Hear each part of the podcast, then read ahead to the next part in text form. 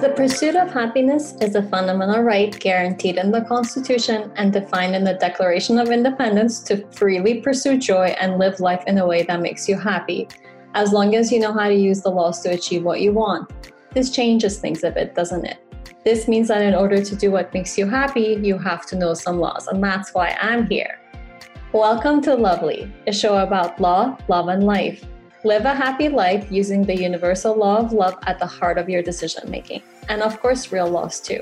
I'm your host, Bahar Ansari, a hippie and happy lawyer turned IT founder turned, well, me, a consciously creative counselor. This show is built on one simple principle that us as human beings do things for only two reasons love, our ultimate self fulfillment, or laws, natural and man made. What transcends both is creativity, it's innovation. It's love empowered by laws. It's love. Be love, learn law, spread love.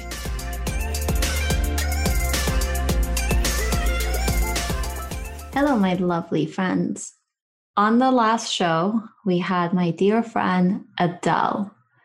We talked a lot about masculinity and femininity, what's actually considered masculine and feminine qualities versus talents, skills, or anything else society attaches to what's considered a man or a woman.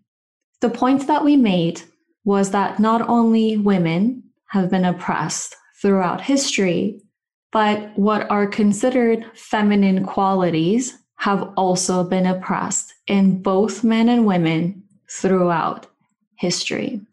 That's usually considered emotions, creativity, intuition, and anything that could be considered maybe in some ways weak in what the society values in order to provide opportunities for advancement.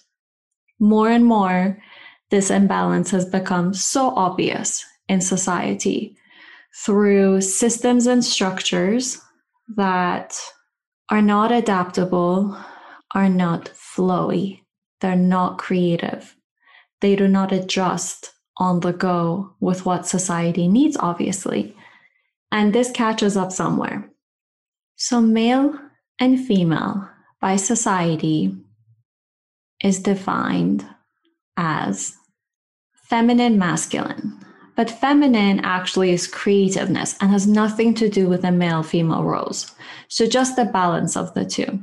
Now that people are realizing that the creative ideas that are based on instinct that this is what needs to be done and I'll solve it and I'll push my belief regardless if anyone else believes it, sees it, or supports it. This is what's happening within creativity.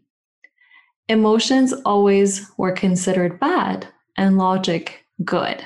So, intuition, happiness, and passion, reasons that are considered bad, but logical, meaning tangible, measurable, is always good. That's why so many crap businesses and people just chase money instead of passion. So now things are changing to balance because it doesn't matter if it's a man, if it's a woman, if it's good, if it's bad, but it's supposed to be normal. What's supposed to be balance, happy life for both men and women is to create something they're passionate about to be successful, meaning happy, not just rich. What should be considered balance is equal opportunity. That's what balance has to be. And it shouldn't have to anything to do with gender, race, blah, blah, blah, anything. Just great ideas, skills, and heart, passion to follow it. This is like saying meaning of creation versus management is like trying to explain what's logical and what's emotional and why something matters more. It's a combination of something that brings something to life, right? We always hear the saying that everything in moderation, everything in balance. It's almost an old cliche that old people just say, no matter what you ask them, I shouldn't say old, let's call them wise people always say they always say everything in moderation. Oh, you're dieting, everything in moderation. You're drinking, everything in, in moderation. You know, you're eating everything in moderation. Love everything in moderation. But if you think about that, that's the only thing that's between anything and chaos. And there's usually only between chaos and order, because if something falls out of order, the rest fall, falls in chaos because everything is working together. So, this balance between whatever you call it right brain, left brain, masculine qualities, feminine qualities, logic, intuition, whatever you want to call it this equilibrium has to be found within any organization. That organization, be it a couple, a family, a business, society, government, world, all of it. So by oppressing one gender or qualities associated with a gender to say that that's a weakness or that doesn't belong, or to give it anything other than absolute equal opportunity is not going to bring that balance. Join me next week as we talk with Cam Kashani, who's a divine feminine coach and comes from a very interesting background.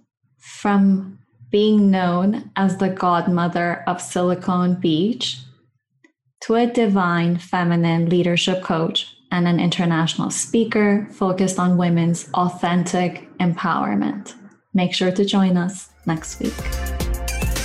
And with that, my lovely friends, I will leave you with some advice. Dream big, be brave, and be happy. I'm already proud of you. Thanks for listening to Lovely with me, your host, Bahar Ansari. If you like this show, please subscribe and share with your friends, colleagues, and family. And please leave a review on iTunes. If you missed me before then, check out baharansari.com or connect with me on social media. Join us next week when we talk more about laws, love, and life. See you soon.